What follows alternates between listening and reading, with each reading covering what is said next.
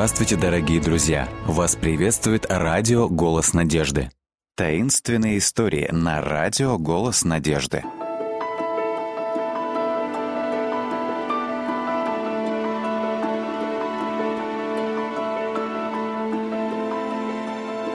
Секрет Валентинки «Для меня не было никакой почты сегодня?» — спросила Лиза свою маму, когда вернулась домой из школы. Но прежде чем та успела ответить, младший братишка Марк воскликнул. «Там большой конверт на обеденном столе, кажется, для тебя!» Глаза Лизы загорелись. «Может быть, это от Марины?» — мелькнула у нее мысль. Она давно не получала вестей от своих друзей, поскольку вместе с родителями недавно переехала в маленький городок Солнцево. Прижав конверт к груди, девочка бросилась в свою комнату и разорвала хрустящую белую бумагу. Внутри было большое сердце, вырезанное из красного бархата и украшенное белой кружевной окантовкой. На нем красиво выделялась надпись «Будь моей Валентинкой». А на листике, лежащем в конверте, она прочла следующее «От близкого друга». Угадай, кто я?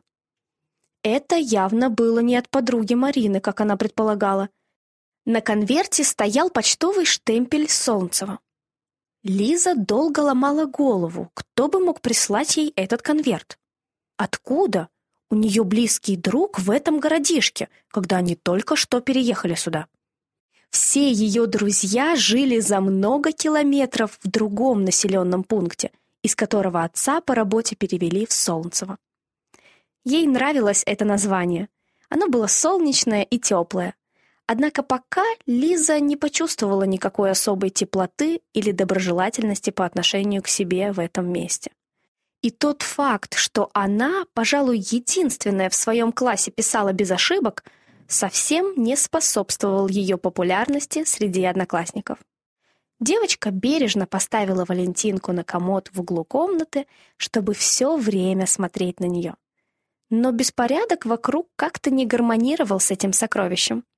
Поэтому Лиза начала раскладывать вещи по местам. Она жила в комнате с Соней, своей старшей сестрой. Лиза завидовала Соне, потому что та умела легко заводить друзей. «Как она это делает?» — раздумывала Лиза. Вдруг из кухни послышался знакомый шорох. Это ее брат снова залез в коробку с печеньем. «Марк!» — закричала из комнаты Лиза. «Не ешь между обедом и ужином!» «Кстати, это не ты случайно прислал мне Валентинку?» С набитым печеньем ртом Марк промычал в ответ что-то невнятное и выбежал через заднюю дверь, чтобы снова играть в мяч во дворе. «Марк мог послать Валентинку», — подумала она. «Но вряд ли он купил бы что-то, от чего нельзя откусить кусочек и полакомиться самому, прежде чем подарить другому человеку. Это было невозможно». Когда домой пришла Соня, она заметила Валентинку Лизы сразу и сказала, «Милая штучка, Лиза! Кто ее прислал?» «Я не знаю», — призналась Лиза.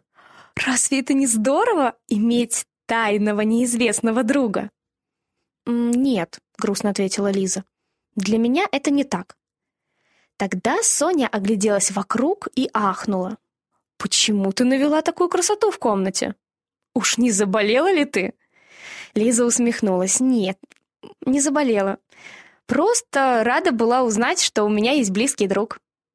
Но это не дает мне покоя, потому что я не знаю, кто это. «Я должна пойти в библиотеку с Кристиной перед обедом», — сказала Соня поспешно. «Мы с ней будем делать исследование, как это называет мой учитель. Увидимся позже».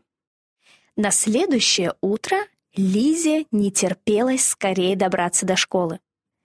Кто-то там должен быть ее другом и она собиралась попытаться выяснить, кто именно. Ведь этот кто-то даже знал, что она любила красный бархат, ощущение мягкости его ворса. Она положила Валентинку в карман и поспешила отправиться на занятия. По дороге она заметила, что одноклассница Полина идет впереди.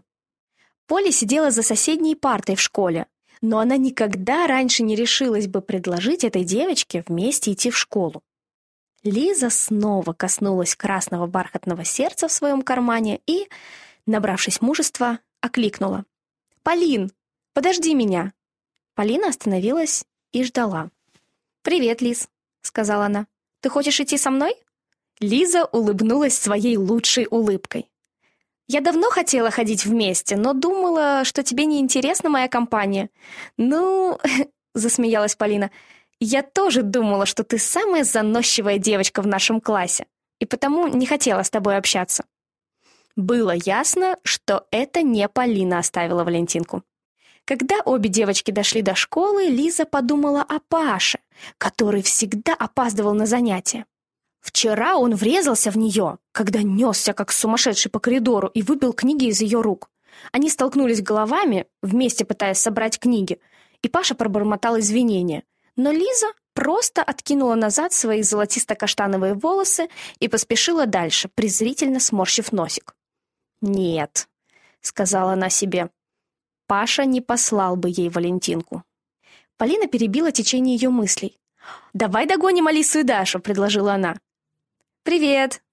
Даша и Алиса улыбались. Поля сказала, «Лиза и я теперь друзья. Она не гордячка, как мы думали». «Тогда добро пожаловать в нашу компанию, Лиза», — проворковала Даша. Девочки сказали, что собираются кататься на ледянках завтра и пригласили ее присоединиться. «О, да!» — воскликнула она. «Я с большим удовольствием». Что-то происходило внутри нее. Она была счастлива. И это впервые за много недель. Во время работы над заданием в школе Лиза вспомнила о Валентинке. Она достала ее из кармана и снова внимательно изучила глазами. Она рассматривала ее и так, и эдак, поворачивала к свету. Хм, где она видела этот почерк раньше?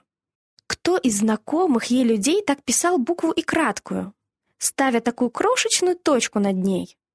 Хм, кто? Кто? Кто?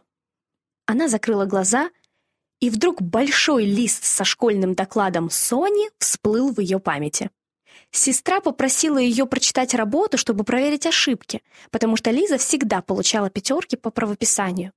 Она резко выпрямилась. «Ну, конечно! Это Соня всегда так пишет и кратко, и ставит такие же точки в конце предложения». Слезы разочарования наполнили глаза девочки. Она поняла, что никто в школе не посылал ей никакой Валентинки. Но эти слезы быстро превратились в слезы признательности сестре, которая хотела помочь ей чувствовать себя любимой. Прежде чем спрятать красное сердечко обратно в карман, она провела пальцем по бархату еще раз.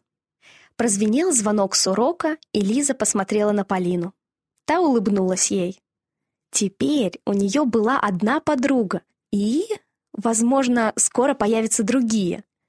Даша и Алиса, например. Теперь вдруг Лизе стало ясно, наконец, что если она сама проявляла дружелюбие, ей становилось легко подружиться с другими. Она узнала, что друзья есть везде, даже прямо в вашем собственном доме. Нужно только найти их.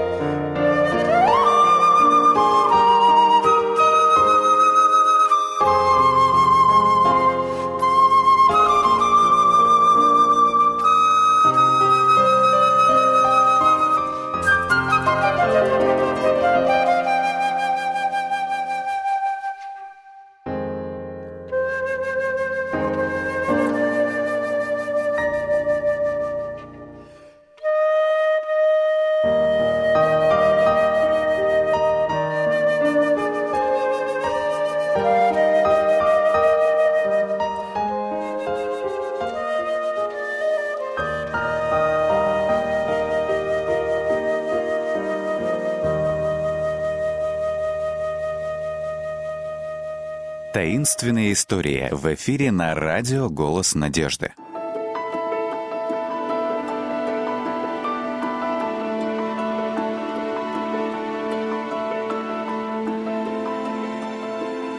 Находка с сюрпризом. «Мам, мы дома!» Крик Толика сопровождался энергичным хлопком задней двери. Мама отложила шитье и вошла в кухню. «Как прошел день в школе, мальчики?» «Когда вы переоденетесь, у меня есть сюрприз для вас». Толик и Саша быстро сменили школьную форму на спортивные костюмы и старые кроссовки. «Мы готовы, мам!» – объявил Саша. «Где твой сюрприз?» Как бы вам понравилось, если бы вам подарили целый грузовик алюминиевых банок? Мама улыбнулась, глядя на их горящие глаза. Дядя Кирилл позвонил сегодня. Он говорит, что один друг припарковал старый грузовик в его ангаре у взлетно-посадочной полосы. И этот грузовик забит какими-то банками. Друг попросил его отбуксировать грузовик на свалку, но дядя Кирилл вспомнил, что вы, ребята, собираете алюминий. Поэтому он позвонил мне, чтобы я передала вам эту информацию. «Я думаю, мы совсем не прочь забрать эти банки. Правильно, Саша?» — вскричал Толик. «Если мы получим весь этот алюминий, у нас будут деньги на новый велосипед». Саша с готовностью кивнул в знак согласия, а мама предупредила. «Дядя Кирилл хочет избавиться от этого грузовика поскорее. Поэтому, если вы хотите забрать банки, Придется ехать за ними прямо сегодня. Ну, если ты разрешишь покормить кроликов попозже, когда мы вернемся, мы готовы идти. Толик побежал к двери, и младший брат прямо по пятам следовал за ним. Мама прихватила сумочку и корзинку с рукоделием, и они направились в сторону владений дяди Кирилла. Когда их пикап подъехал к одиноко стоящему в поле ангару, они увидели зеленый грузовик. Краска на нем облупилась, шины были спущены, и задние фонари просто болтались на шнурах. Алюминиевый груз в кузове поблескивал под ярким послеобеденным солнцем. «Сейчас, ребята, не время разбираться, какие банки брать, а какие нет», — сказала мама. «Просто заполните ими заднюю часть пикапа так быстро, как только можете, а сортировать их будете дома». Весело отозвавшись «Хорошо, мам», мальчики взялись за работу. Пикап был подогнан прямо к заднему борту старого зеленого грузовика, так что они могли работать быстро, отправляя банку за банкой в кузовую часть своей машины. Мама в это время спокойно занималась своим шитьем, сидя на переднем сиденье, и лишь изредка поглядывала назад, чтобы видеть, насколько они продвинулись в работе. В считанные минуты все грузовое пространство семейного пикапа было завалено банками. «Мам, мы управились!» Мальчуганы запрыгнули к ней в кабину. «Быстро!» — она улыбнулась. «Теперь домой и за работу. Ведь нужно еще так много успеть по хозяйству». К тому времени, как домашние обязанности были выполнены и уроки сделаны, отец вернулся домой к ужину. «Вы должны будете разобраться со своими банками до завтрашнего вечера, ребят», — сказал он. «При этом постарайтесь разгрузить их из пикапа, как только вернетесь домой из школы. Мне не очень-то приятно наслаждаться их скрежетом в машине, когда она едет на работу. «Конечно, папа! Мы сделаем это сразу же, как только вернемся домой», — пообещали мальчики. Маме, однако, все-таки пришлось слушать грохот банок за спиной, потому что в тот вечер она ехала в больницу на ночное дежурство. Мама Саши и Толика работала медсестрой. Но она улыбалась, слушая этот грохот, потому что гордилась своими трудолюбивыми парнями. В их семье было правило. Если дети хотели получить что-то желаемое, например, новые велосипеды или оборудование для большого тенниса, они должны были заработать деньги сами. Та же погремушка сопровождала ее домой утром после окончания дежурства. Дома ей нужно было убраться в кухне и загрузить белье в стиральную машину, прежде чем она смогла лечь поспать. Наконец она уснула. Ее сон был прерван во второй половине дня лязгом и грохотом разгружаемых банок. Это мальчики сортировали свою добычу. Грохот внезапно остановился, затем сменился еще более громким скрежетом. Она натянула халат и пошла к задней двери, ведущей во двор, чтобы посмотреть, что происходит. «Толик! Саша! Отойдите оттуда немедленно!» Ребята удивленно подняли глаза, испуганные пронзительными нотами в голосе матери, но, приученные всегда слушаться ее, они уже в следующее мгновение очутились рядом с ней у входа в дом. «Где вы взяли эту вещь?» — спросила мама. «Она была в этих банках в старом зеленом грузовике, мам». Толик был за пресс-секретаря, как обычно. «Мы принесли ее домой, потому что хотели увидеть, что там внутри». «Что, это похоже на бомбу?» Да, боюсь, что именно так. Вы, ребята, держитесь подальше от этой штуки. Я сейчас позвоню папе и попрошу его приехать домой. Из окна кухни мальчики продолжали глазеть на завораживающий их объект, который Толик, пользуясь привилегией старшего, огрел топором в тот момент, когда мама остановила его. Оболочка непонятного предмета была немного повреждена, и струйка черного зернистого вещества просыпалась на землю. Мама повесила трубку и посмотрела в окно. «Папа возвращается домой», — сообщила она. Через некоторое время они услышали звук подъезжающей отцовской машины. Отец осмотрел находку мальчиков. «Ну, это выглядит как бомба, но это может быть артиллерийский или минометный снаряд. То, что я хочу знать, это как он попал туда, где дети могли найти его», — сказал он. Затем он набрал номер телефона полиции. Тот пришел, посмотрел на опасную находку и сразу же позвонил, чтобы вызвать саперов из соседней авиабазы. Когда грузовик саперов прибыл и из него высыпали мужчины в защитной одежде и со специальными приборами в руках, мальчики просто прыгали от любопытства. Однако саперы велели всем оставаться в доме, в том числе и родителям Саши и Толика. Наконец, штуковина, как все теперь называли загадочную находку, была благополучно погружена в грузовик отряда. Офицер подошел к двери и начал разговор с отцом мальчиков о том, где, когда и как они нашли ее. Ответив на вопросы офицера, папа сам стал задавать тому вопросы. Но, кроме признания, что да, это был снаряд, и что он, возможно, все еще взрывоопасен, офицер не сказал папе ничего. Это закрытая информация. Вот все, что удалось услышать от него.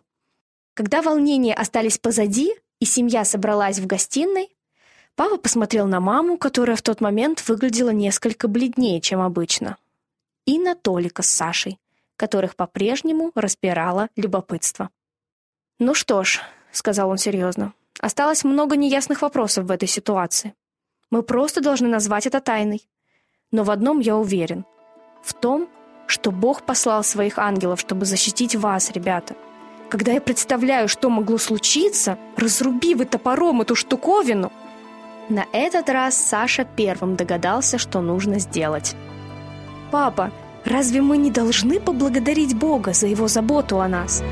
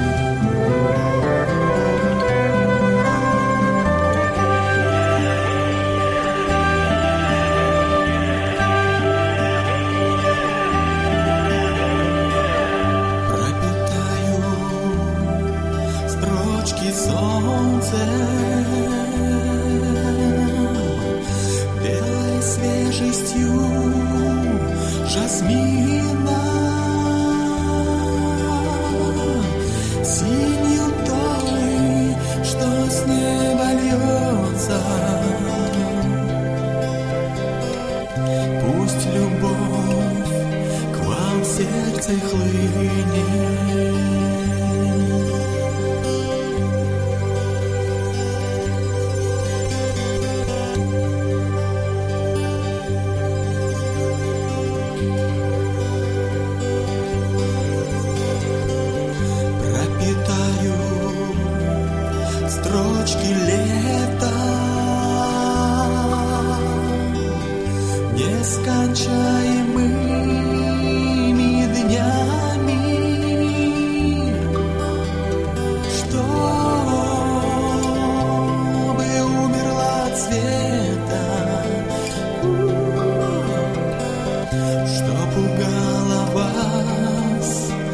在下面。